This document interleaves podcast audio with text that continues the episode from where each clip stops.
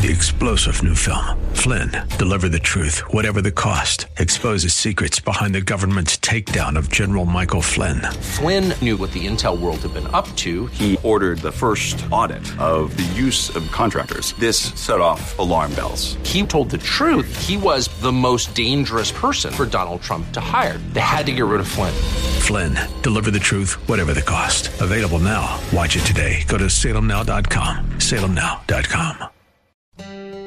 Time now for the Church of the Week, showcasing churches and pulpit ministries from across the greater San Francisco Bay Area. On today's program, a very special guest joining us. In fact, a guest that is a very familiar voice to listeners of this radio station. You undoubtedly, hopefully, and if not yet, we intend to introduce you to uh, an incredible Bible teacher, um, a gentleman that is one, probably one of the leading Christian apologist, not just in the San Francisco Bay Area, but in America today. He is Dr. Jerry Buckner, senior pastor of Tiburon Christian Fellowship. And of course, he hosts Contending for the Faith, heard each Saturday evening at 7 o'clock on KFAX for many, many years. And Dr. Buckner, wonderful to have you on the program. Brother Craig, it's always a blessing to uh, fellowship with you and to be interviewed. And I look forward to uh, what God is going to do today. Let's talk a bit about what God is doing today in the broader sense. And that, I think, is a good launching point for our dialogue today. It, one thought that maybe to kind of set the setting, so to speak, for our conversation, I'd like to get your, your thoughts on what seems to be um, kind of a steady parade of articles that even appear in secular publications. I'm thinking of the New York Times, the Atlantic, the Post, and others that have talked about what seems to be a consistent exodus from mainline Christianity, evangelical Christianity, even um, in, in relationship to millennials and Gen Xers that just don't seem to quite share the faith of their fathers the way our generation, the baby boomers, did with the great generation before us. Why do you think we're seeing this paradigm shift, Dr. Buckner, with a decreasing number of people across the country that have kind of said, yeah, I'm okay with God, but going to that church, I, am not so sure about that? Yeah, that's a very good question, Brother Craig. And I think a lot of it has to do with the lack of people being uh, discipled. We've gotten away from discipleship in a lot of our churches. And uh, when you think about the Bay Area, there's so much going on that's influencing the Bay Area postmodernism, liberalism, wokeism. We have so many things going on today that's influencing uh, not only our culture, but the churches as well. And uh, when we get away from sound doctrine and we get away from essential doctrines, what happens is it opens up Pandora's box for uh, us to get really away from the basic fundamentals of the Christian faith. So uh, I think also you have to add to that people getting hurt and uh, people uh, going to churches and some churches not demonstrating the three L's, you know, we're talking about love. Uh, we're talking about seeing love in their life and on their lips. And uh, I can relate to all of that because we started our ministry, the uh, Tiburon Christian Fellowship, by being a house ministry. And uh, when we moved to the Bay Area back in the 70s, we uh, loved the Lord. We were faithful to Him. We came from Bakersfield, California. My wife and I were in an interracial marriage. And when we moved to the Bay Area, we had been brought up in uh, the black church. And so we were a member of a church in San Francisco back in the 70s, you know. And um, my wife started a daycare program. And what happened was uh, some of the women in that church told my wife, because she's white and I'm black, and told her that, uh, you know what, uh, we're sick and tired of you taking away our black men. And my wife was very hurt by that, and I was hurt. And we went to the pastor and we shared that with the pastor, uh, and he was a good pastor, and he confronted them and dealt with them, but it still didn't take away the hurt and the pain there. And uh, we went to another church uh, in San Francisco, and people wouldn't speak to us. And I'm not saying all churches are that are that way, but you know, back in the 70s, things were a lot different than now in San Francisco. So uh, we ended up saying the Lord led us to starting a house ministry in our home. And uh, we said, you know, I've been licensed, I've been ordained, and let's see what uh, God is going to do from here. And He ended up blessing us with the house ministry in Tiburon, where I live. And the Lord blessed that. And then we were able to move from there to a community room in Larkspur. But we kept the name Tiburon Christian Fellowship. But there's a multitude of things that affects people. You know, we got a generation of young people that's so much into technology. They're more into technology than the Trinity. They're more into postmodernism. They're more into wokeism. There's so many things that are influencing our young people and adults as well. But when churches get away from sound doctrine, you know, Paul talked about in uh, 2 Timothy 4 the time will come when they will not endure sound doctrine, but after their own lust shall they heap to themselves teachers who will tickle their ears, and the truth of God shall be made into fables, but the Greek word is mythology. So when we don't teach sound doctrine and leaders get away from that, because we, we look at the issues around what's happening in our culture and why people, young people and adults, don't have an interest in the churches and stuff like that. Well, we have to first of all deal with the failure of the churches and the leaders. When they fail to teach the people, what happens is it opens up Pandora's box for all the evil in the world to happen because the fault lies with the church, not the culture. So when the church changes, then the culture changes. And we got to get back to the basic fundamentals, the essentials, and discipleship and evangelism and doing the basic things that God called us to do. And we'll start to see things start to change and happen, and we might even see uh, revival if we get to the place where we repent. Is it a fair assessment, in your opinion, Dr. Buckner, that, you know, we, we know certainly from Scripture the enemy's approach since the Garden of Eden essentially has been that notion of dividing and conquering. If he can drive a wedge between God and the creation or between we um, as the creation from each other, he can certainly drive that wedge, divide, and ultimately conquer. But I wonder if, to a degree, would you think it's a fair assessment he's sort of updated his playbook in a sense in recent years? You kind of um, around the periphery made reference to social media and what's going on today with technology and things of that sort. And I'm wondering if the updated playbook by the enemy is not just to divide and conquer, but to also distract and conquer. And that certainly seems to be sort of the watchword within not just society in general, but the church today, that it's all about the show and the, the lights and the fancy performances and the entertainment value of a Sunday morning church experience and less about the true meat of the word. And if the enemy can keep our attention focused in everywhere else but on the Word and on the Savior, then I would suspect that the approach of distracting and conquering might, might ultimately be as successful in his playbook as dividing and conquer. Do you think there's there's an element of truth to that? Oh, a tremendous element of truth to that, uh, because the enemy he doesn't want us to be Christ like in what we do and how we do it. So he's come to steal, kill, and destroy, and to conquer and divide. And so we have to get to the place in our life where we uh, become discerning of that and, and, and that we understand spiritual warfare in the face of all of this because the one thing that the enemy does not want us to do, and this is the number one thing that Satan attacks is the imago Dei, the image and likeness of Christ. So he wants us to be like everything else in our world today, but not be reflectors of Christ. And that's the number one thing that he attacked in the Garden of Eden. And uh, he's still doing that today.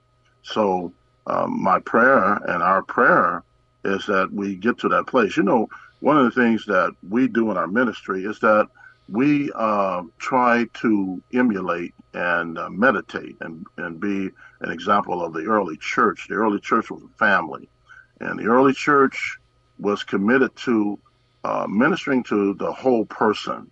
And that was spiritual, mental, physical, financial, as well as uh, feeding people.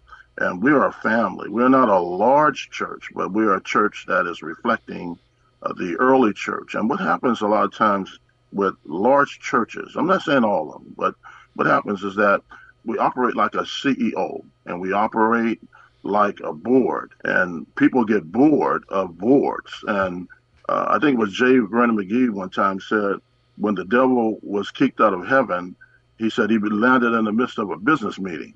And sometimes what happens is we can operate just like the world, and people are looking for something different from the world. They're looking for a church like the first century church that's demonstrating Christ like love.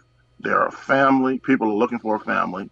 And one of the things that happened with me and my my family, I'm gonna share a story with you, uh, is that when we had went through that experience with my wife and what she went through with these women of the, this black church, that uh, I had to do a paper. I'm a professor at Gateway Seminary in uh, Fremont, and uh, before that, I was a, a, student at Golden Gate Baptist Theological Seminary. They changed now the name to Gateway Seminary in, in uh, Fremont now, but they used to be in Mill Valley. And one of my professors told me, he said, uh, he wanted me to do a paper on the cults, and you can pick a paper to do it on. I picked it on the Jehovah Witnesses because I've been a cult expert for 51 years. So I decided to do it on the Jehovah Witnesses, and they said one of the things that you have to do is go to the Kingdom Hall and experience their worship and everything. We went there, and uh, we were impressed, not so much with the teachings, but we were impressed and touched by the fact that people showed love. It was a mixed setting it was so much love, and we saw interracial couples. And if it had not been, Craig, for Dr. Walter Martin, who was my mentor and teacher, if it had not been for him, who taught me apologetics and and the essentials of the historic Christian faith, my wife and I would have joined. See, because people are not, uh, they join cults and false religions because they're looking for a sense of identity. They're looking for a sense of belonging.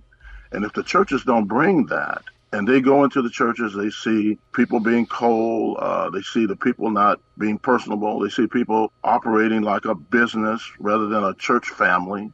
The early church was a church family, and we can get more into denominationalism than being Christian and Christ-like. So uh, this is what we try to offer. We try to offer in a Tiburon Christian Fellowship a family, a Christian family, like the early church. We try to show a lot of love and we try to help people develop a sense of identity and belonging in Christ because if they don't find that in the church, they're going to go somewhere else. And a lot of people are disenchanted, frustrated, and even angry with going to churches that we were talking about earlier because there's a multitude of issues that turn people off. And uh, I would rather be in a really small church that's showing love and being personable and teaching sound doctrine than to be in a large church that's involved with entertainment, involved with tickling people's ears and all of that stuff. And that's why we were driven to start this ministry because we got sick and tired of being sick and tired of seeing uh, too much showboatism and uh, a lot of other things along that line. Well, you know, we know that the, the enemy of our soul is a master of deceit. And if he can offer up the counterfeit as a substitute. And if people aren't studying God's word, aren't testing the spirits to see if they be of God, it's very easy to get pulled into this false spirituality and be led astray. But there, there's something too that you mentioned that I think bears maybe a little bit deeper exploration. And I, I want to begin by saying uh, the intent is not to to criticize huge churches. Thank God for what they do.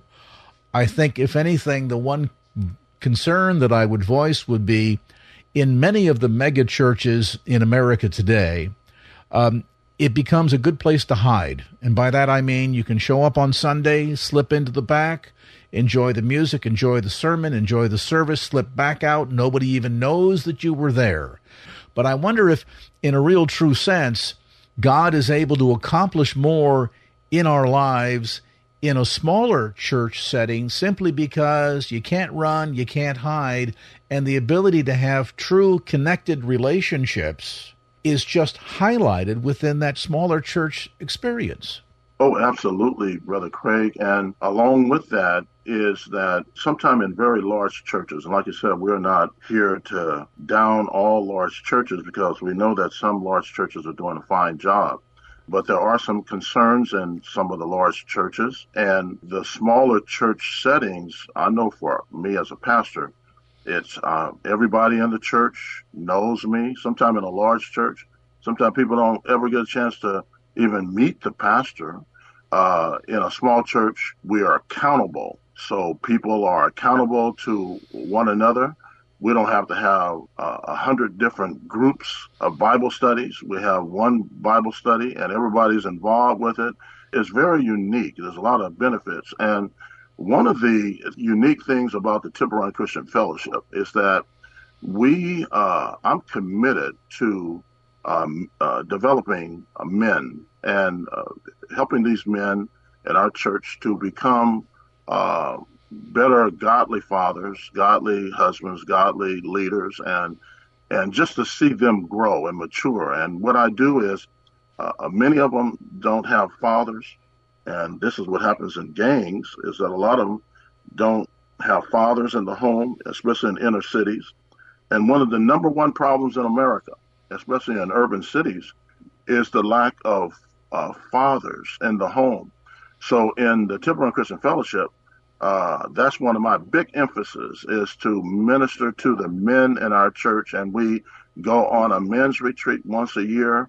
And the joy of uh, doing that is when we come back and see men change to be better fathers, husbands, and leaders, and and priests of their homes, and uh, that has been a real blessing. And to see them take up the the reins of being uh, a leader in our ministry and uh, leading. And so that's been one of the joy for me as a pastor. And then my wife, she's a nurse.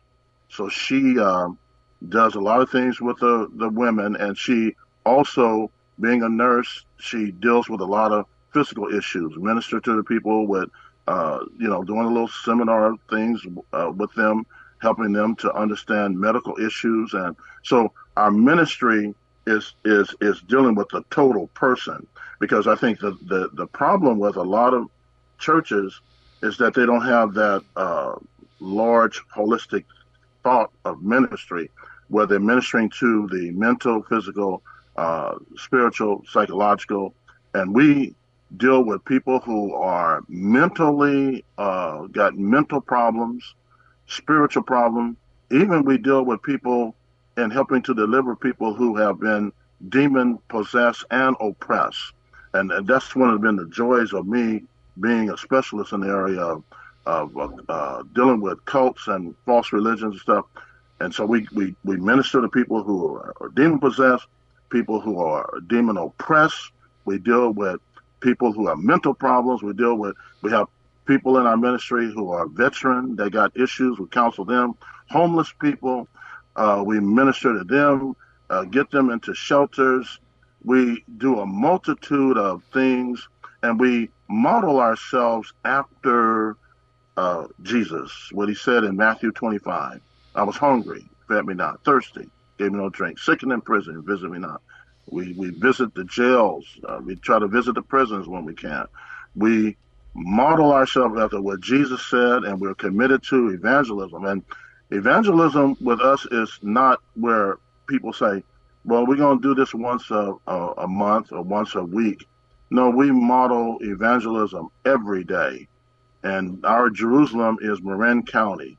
And one of the biggest challenges in Marin County is that it is a new age and it is into spirituality. People will say, you'll say, uh, do you know Jesus Christ? Oh, uh, no, I'm into spirituality.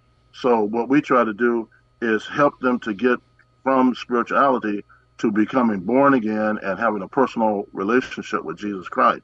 So that's kind of like what we do on a on a on a broad level, and we bring all that in and we try to minister to people. But we we also teach them a lot about in our ministry about spiritual warfare because we realize that the enemy, as you were talking about earlier, the conquer and divide, we uh, defeat all of that by teaching them about spiritual warfare because once they learn the principles of that, they're able to see the enemy trying to come in and conquer and divide, even in our own ministry, and they shut it down immediately because they got the full armor on of God and they're able to discern when the enemy is trying to uh, invade on, into the territory of the Tiburon Christian Fellowship. Well, and see, this is what's so critical because what you're essentially talking about is the, the, the teaching and application of the whole counsel of God.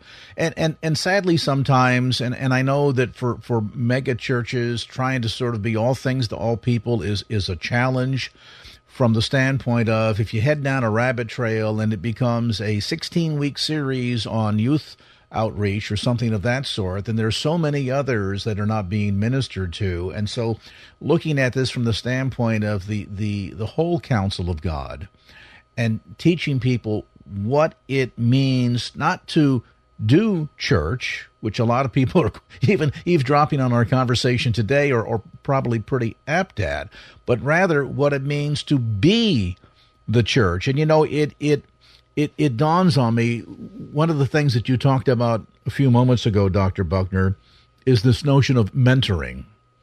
And scripture is very clear. It, it, it tells the older women to teach the younger women, the older men to teach the younger men that sometimes in the in the so-called mega church experience we're so used to at some point in the morning service pastor getting up and saying okay children's church has started youth church has started we have a group for those that are divorced. Everybody kind of separates out. And and that sense of of interconnectivity that we see modeled again in the early church kind of gets lost and i would imagine with it a, degree of effectiveness. I mean, uh, for me, I've always wondered what is pastor going to say at the 11 o'clock service that a teenager couldn't or shouldn't be exposed to the notion of send everybody off and do it all separately as opposed to coming together as one family it just seems to me from from the historical modeling of the first century church that idea of ship everybody to a different room uh, is just not an effective way to engage in discipleship, and it and it creates a disconnect, I think, between the generations where the ability to pass down that wisdom suddenly gets lost. Oh yeah, brother Craig, you knocked a home run with that.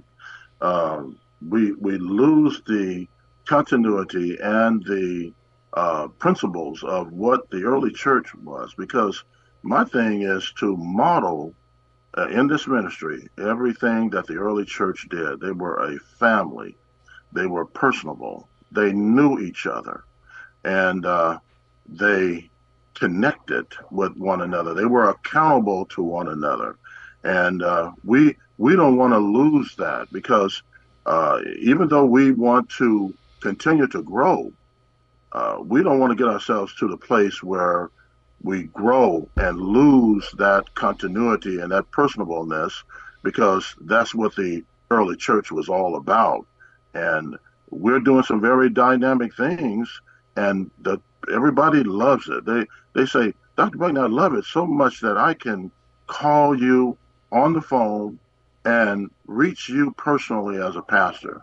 I don't have to go to uh, the third, fourth, fifth pastor and be counseled. I go to the number one pastor, and because you've kept that personableness in this ministry, and you're uh, reflecting what the early church was all about. Because uh, you know, Jesus, after all, let's think about Jesus. Uh, uh, you know, there were large crowds surrounded him, and they had different motives a lot of them came to Jesus because they wanted to be fed. Others came because they wanted a miracle. Others came to Jesus because they wanted to debate him.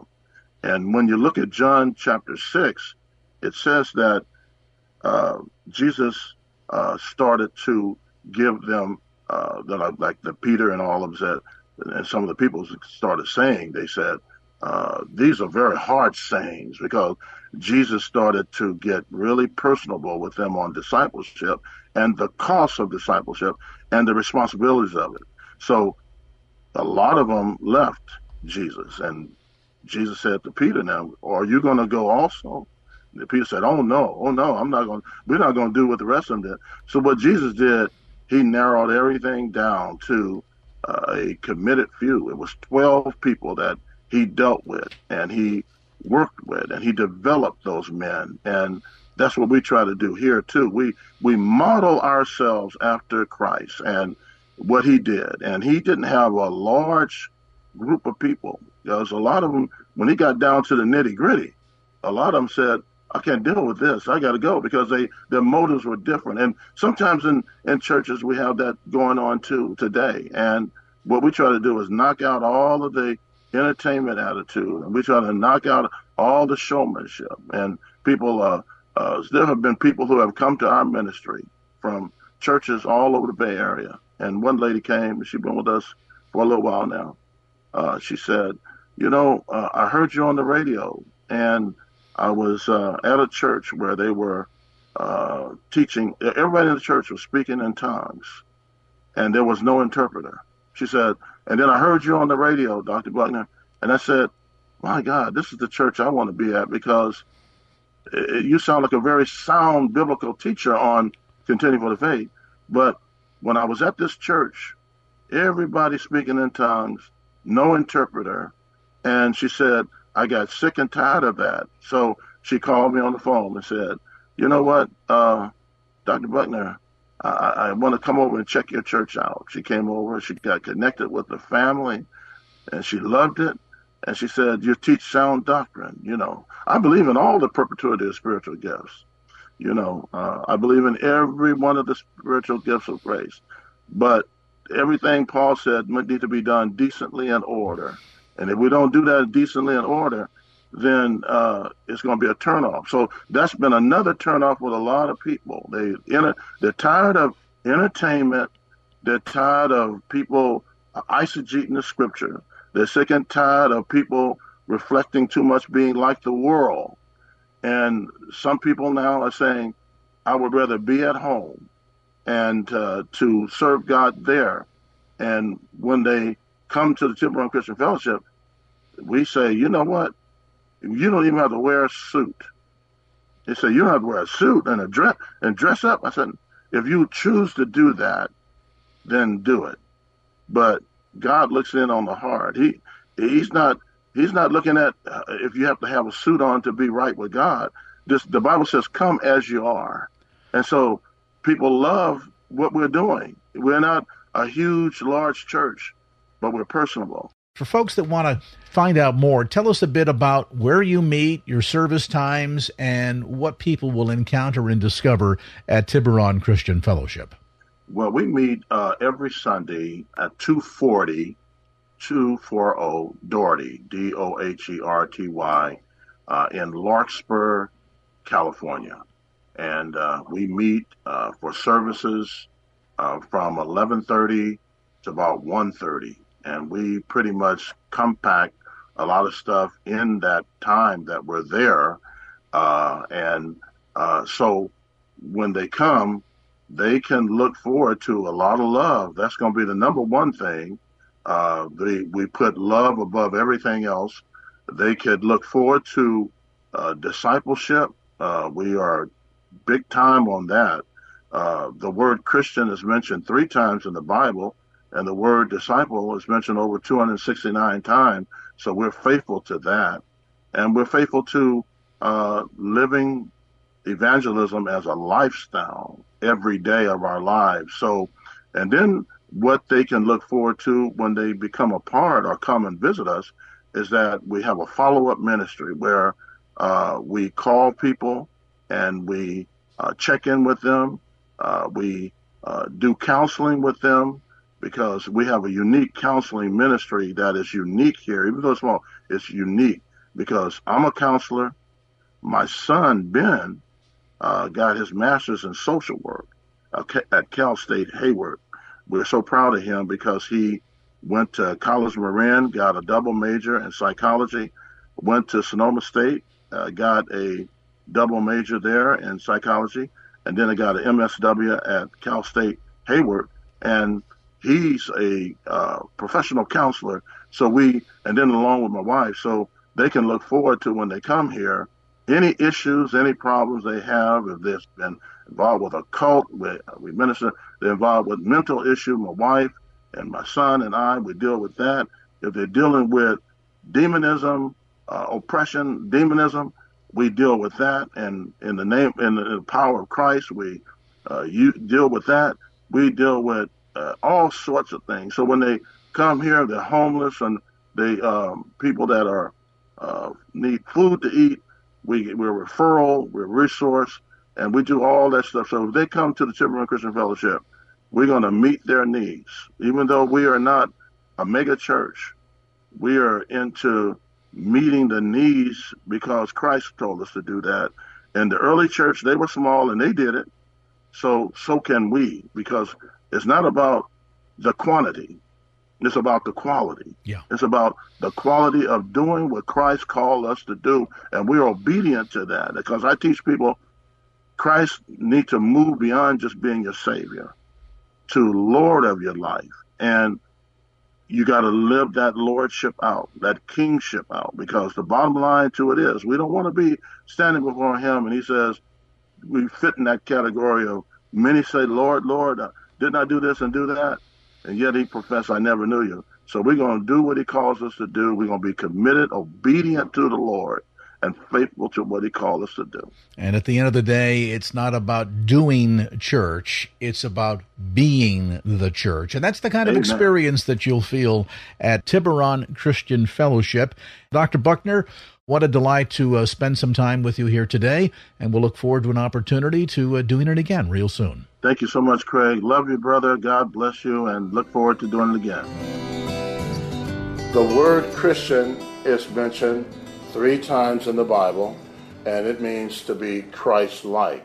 So when you accept Christ in your heart, you start to be like Him. You stop being like yourself, other than letting Him use you for His glory. And making a decision to become a Christian is the greatest decision you could ever make. Because we never know when our last day on the planet. Even when you go to bed at night, you never know if you're going to wake up. But it's by God's grace that all of us are here. So, so once you become a Christian, you know, and you accept Christ into your life, because to become a Christian, you need to do the three R's. This is this is simplistic, and let me just kind of walk you through the three R's. Okay, so the first R in becoming a Christian. Now, you want to use this in sharing uh, God's truth with people at the theater. If they, if you, if you ask them, what you do, you know God's plan of salvation. Now, one thing you want to be careful about is that you never want to be preaching when you work at a job to other coworkers, because that's the way you can lose your job. Can I get an amen on that? Amen. So you got to be wise. Amen. If somebody comes to you and says, "I want to know about Jesus," it looks like you your life has changed and you're, you're different. You say, "Hey, man, during my break time, can I get a witness? During my break time, let's chop it up. Let's chop it up for Jesus." Amen. so you you pull them to the side and you start talking to them about Jesus during your lunch break, but never on your job do you start getting into stuff because there's a lot of people hate God. A lot of people hate Jesus. So they'll try to make you lose your job by not being wise. Because God wants us to be wise Christians. You know, right? So every day of my life I pray for three things wisdom, knowledge, and discernment. That's what you should pray for too. Wisdom, knowledge, and discernment. So so the three R's in bringing somebody to salvation, the first R is recognize your sinner. That's what you want to write down. The first R is that you want to recognize that you are a sinner. Because Romans 3 and 23 says, For all have sinned and come short of the glory of God. Now, there is what you call, uh, some theologians have used the word the Roman, the Roman road. What do they mean by, what do they mean by the Roman road? Let me tell you what they mean by the Roman road. The Roman road is using the book of Romans when it comes to salvation. So the book of Romans talks about Romans 3 and 23. All have sinned and come short of the glory of God. Then another Roman road is Romans 6 and 23. For the wages of sin is death, but the gift of God is eternal life through Jesus Christ our Lord. And a lot of people say, How do you get good at scriptural memorization, Dr. Buckner? How do you get so good at that? Because I don't have the ability that you have. And I tell people, it's not about your ability, it's about your availability. Buckle up. Isn't that deep? It's not about your ability to do something, it's about your availability to constantly put yourself in the Bible and the Word of God. And the two M's is critical. Meditation, never forget this, meditation always leads to memorization. The more that you, the first M, the more that you meditate on God and His Word, the, the better you will get at scriptural memorization. Meditation leads to the second M, memorization. And it's not about your ability, but your availability. I gave a teaching one time to, uh, and, a, and a revival broke out, uh, you know, uh, in the Bay Area, and it was on discipleship. I'll get into that in a little bit. But it was interesting that when I was teaching, I was teaching on discipleship, and people can look it up on the YouTube, and I kind of mentioned all these words that sound alike. Sensitivity leads to availability, flexibility, teachability, reliability, accountability. People at the uh, conference, they said, My God, this is some good stuff. God has really anointed you with wisdom and knowledge because it all starts with sensitivity. That's why all of you are here today in church. If, if you if you don't start off with being sensitive to God speaking to you, you'll never get to the place where God wants you to be. Because God is going to speak to you and say, read your Bible. So you got to pick it up. You got to pick it up. A chapter a day keeps the devil away. There you go. Amen. Amen. Say it with me. A chapter, chapter a, day, day keeps, keeps the, devil, devil away. away. Buckle up. Here's another one. A verse a day keeps the devil away. Say it with me. A, a verse a day keeps, keeps the devil away. It doesn't have to always be a chapter. It could be one verse. All right. That's that's that that that's so important when you uh, study. And I believe that if people get fed, notice how this rhymes. If people get fed, they will get out of bed. Isn't that good? If people get fed, they'll get out of bed. So, so it's, it's, it's so important for us to understand the Roman road to salvation. So, what was the first scripture in Romans? Romans what?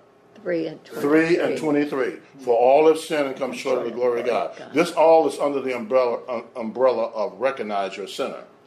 The second one is what? Romans 6, 6 and, 23. and 23. For all have sinned and come, short, of the glory, of, God. of God. The third one is one, now I want you to write this down because every Christian should have this memorized. It's going to take time, but it's really critical. And I teach pastors and lay persons about memorizing Romans 10, 9 and 10. Every Christian should have that memorized so if you sit down with your uh, sister, brother, cousin, nephew, uh, uncles, uh, friends, and they say, if somebody comes to you and say, I want to know Jesus. Can you tell me how to know Jesus? Well, I'm getting into the three R's. But so you take them in your Bible to Romans 10, 9 and 10, and it'll say, if thou shalt confess, this is one of the, the Roman road to salvation. This is one of the greatest passages on the, mem- on the memorization of Scripture. Remember, meditation leads to memorization. I have it memorized. If thou shalt confess with thy mouth the Lord Jesus, and believe in thy heart that God has raised him from the dead, thou shalt be saved. For with the heart man believeth unto righteousness, and with the mouth confession is made to salvation. That's the Roman road. So you got three classic scriptures to the Roman road of salvation. Let's go over it again. You see, a professor is good at repeating things so that people can really get it in their membrane. So the first Roman road scripture is what? Romans 3 and 23. And then, what's the second one? Romans 6 and 23. Romans 6 and 23. And what's the third? Romans 10, 9 through 10. Romans 10, 9 and 10. So those three you want to get memorized and know it because this church could get filled up by you just leading somebody to Jesus Christ. You've got two young men right here in the front, I mean in the middle, that I shared the Roman road with, and I shared the three R's and led them to the Lord at the Northgate Theater and look at them here today. Let's give the Lord another hand on that. Amen. Amen. But it was a fight. It was a fight. I still got to get Lucy next Sunday. I got to get your CD for you and everything. I, I, I, talked about the last time we had service. Um, the devil attacks to distract. The, mo- the moment that you start getting close to God, that's when the devil really throws everything at you. He'll throw other people at you, staying up late. He'll, he'll throw parents, he'll throw friends, he'll throw the job, he'll throw everything at you, and you got to say, No, Jesus is number one. Because without the breath of life, I couldn't work the job. Without him blessing me, I couldn't be blessed. So everything comes from him, so he got to be number one. Why do I say that? Because Jesus said, Matthew 6:33, write that down. Matthew 6:33. Seek first the kingdom of God and his righteousness and what? All these, these things, things, will, be, added, added unto, you. you. So Matthew 6:33, seek first the kingdom of God and his righteousness and all these things will be added unto you. So in my life, I'm seeking him first. I'm not going to put my job before him. I'm not going to put people before him. I'm not going to put my family before him because my family is not going to help me when I'm dead and gone. On the other side is only Jesus. I'm going to have to face him, and he's going to say, Why did you put the job before me? Why did you put your family before me? Why did you put your parents before me? Why did you put money before me? Why did you put all those things before me? And what you're going to say, you're going to come up with all types of excuses, but it's not going to work. I have a saying for excuses. Excuses don't accuse, but they, they don't excuse, but they only accuse. Notice that? Yeah. Excuses don't what? Excuse. Excuse, but they, they only, only accuse. accuse. So, Roman road. Now, the three R's. First R, recognize that I'm a what? Sinner. Sinner. Second R is repent. Repent. Now, the word repent, you don't have to worry about writing down the Greek word, but the word repent, I learned Greek and Hebrew in seminary. The Greek word for repentance is metanoia. It's a military word and it means an about face. It means to turn from something to something. You turn from the, the, your, the, the lifestyle away from Christ to the lifestyle of Christ. So repentance is a military word. It means an about face. You turn from something to something. That's the second R. The third R is this well, let me say something else about the uh, repentance. John the Baptist, who baptized Jesus, and he said, when he was talking to those religious leaders, he said something very interesting that I never forgot. When he was talking to the religious leaders, he said to them, Repent, you generations of vipers who have warned you to flee from the damnation to come. And then he used another phrase that was powerful. He says, bring forth the fruit of repentance. Now, I, when I read that in the Bible, I said, that's amazing. Bring forth the fruit of repentance. What does that mean? It means that when you say that you repented, you got to bear fruit. And Jesus said, a tree, some trees bear bad fruit, and other trees bring good fruit. So when you repent, you got to show evidence that you, there's a change. So repentance means that there is a change of heart, a change of mind, and notice this, buckle up, there's a change of thought. Check that out now. Let me say it again. Repentance involves a change of what? Heart. Heart. What's the second one? Mind. Change of mind, And a change of what? Thought. Thought. Stinking thinking. You change the stinking thinking. And you start to think about Christ. See? Mm-hmm. And then the so John the Baptist said, bring forth the fruit of repentance. That means there got to be evidence of a changed life. And then the then the third R is receive. Mm-hmm. The third R is receive. That you receive Jesus as your Lord, as your Savior and Lord. What does Savior mean? He saves you from your sin. What does Lord mean? Lord means Lord, that you become loyal to Him, you become faithful to Him, you become faithful to Him with everything, because everything belongs to Him.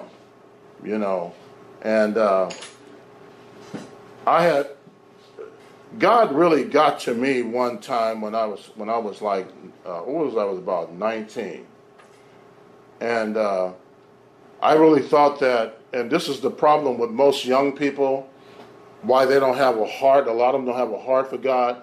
They think that the, this curse of a lot of young people, they think that they're immortal. So immortal means that you're going to live forever. And I'm young, I can do my thing, and then I will die when I get older.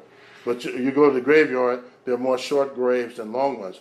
And so, and so my, uh, I, I, I, I was in this uh, zone where I was thinking, man, I'm a young man, I'm gonna live forever. And then when my friend Tank died of an overdose of heroin, and they laid him on. He and I were like that. We hung out together.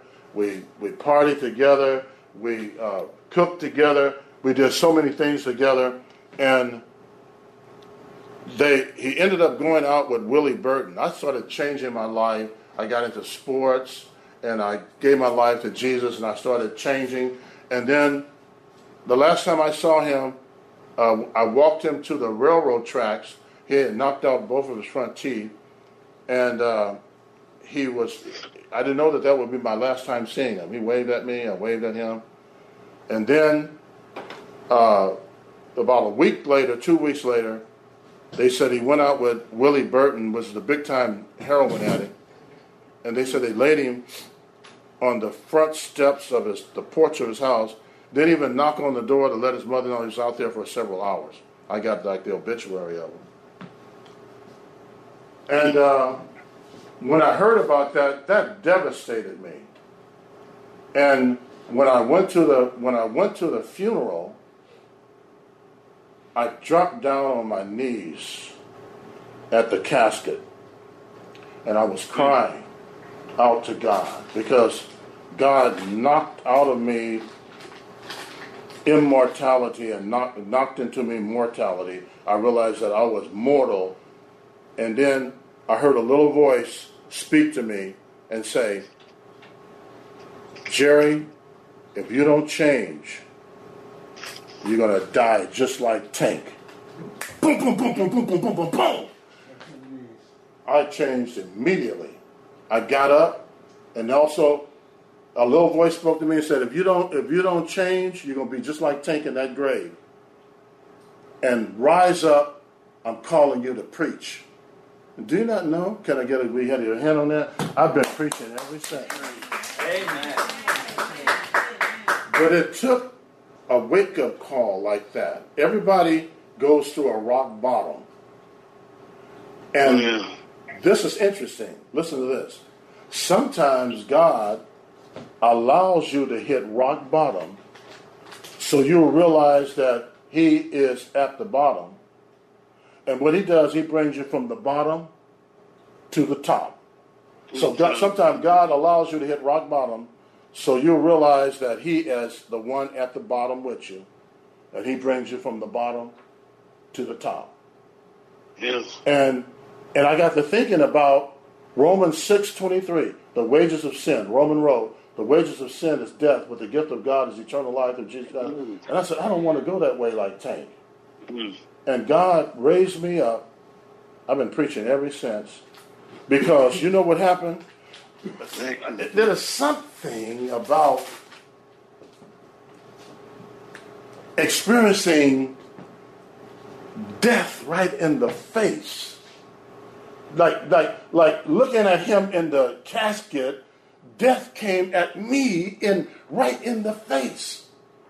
Death looked at me in the face. Just like the man on the cross. I've been doing a series on the radio where it's there were three responses on the cross. And and there was a man on the left side of Christ, Christ in the middle, and a man on the right. And they, they, they all, all three of them, were facing death. But Jesus was God, the God man. The first man the, was what we call the unre, they, sound alike. The first man was the unregenerate man, the unredeemed man. The second man on the right side was the regenerate man and the redeemed man. And then the one that was in the middle was the redeemer. You got that now? Buckle up. I told you you're going to go on a spiritual ride.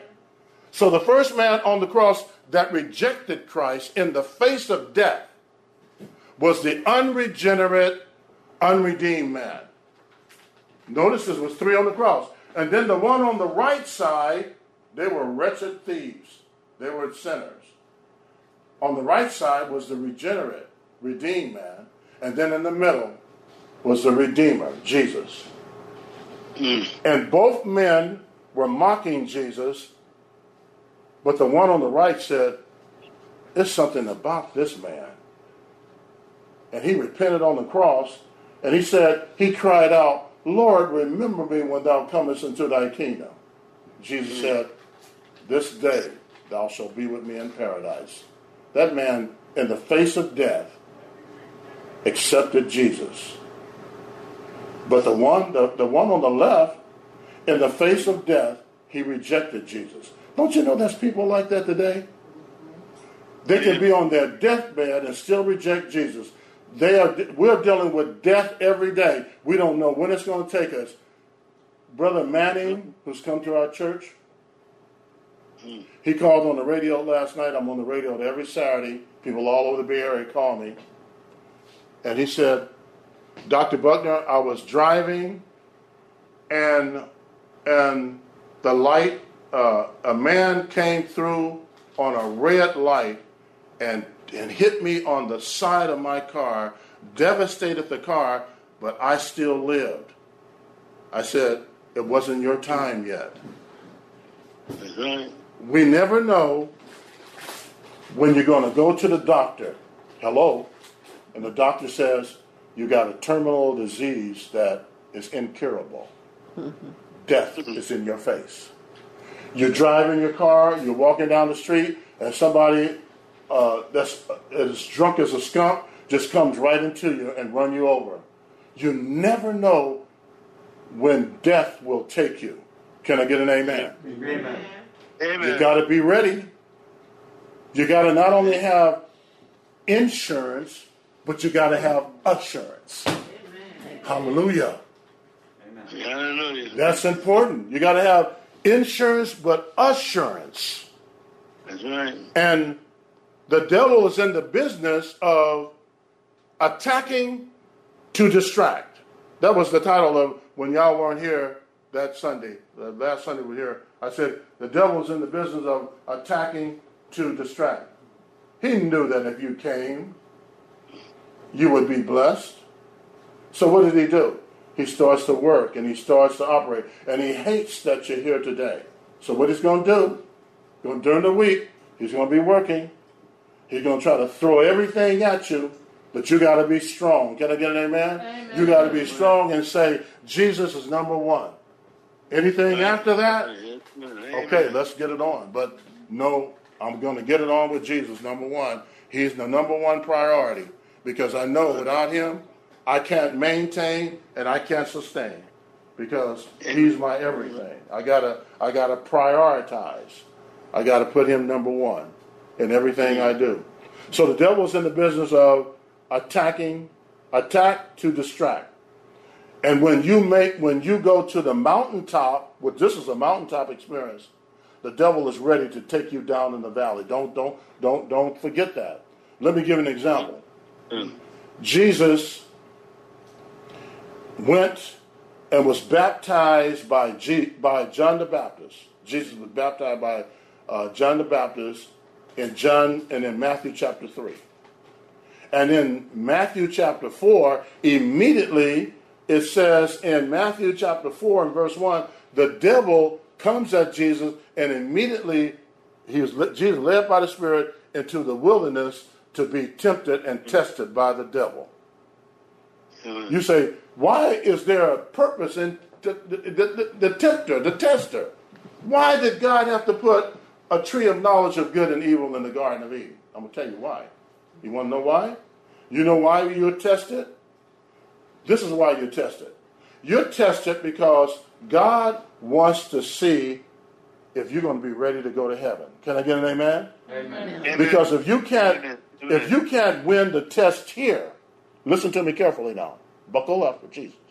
If you can't win the test here, you can't win the test in the next life. So what God does right now, he puts he allows these tests. Can I get a witness?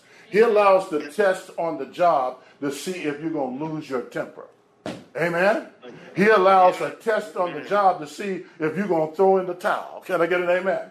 He allows the test on the job to see how well and how deep you're going to be walking with Jesus and going to be Christ like. He allows the test on the job to see if you got the mindset of putting on your full armor and realizing who the real enemy is.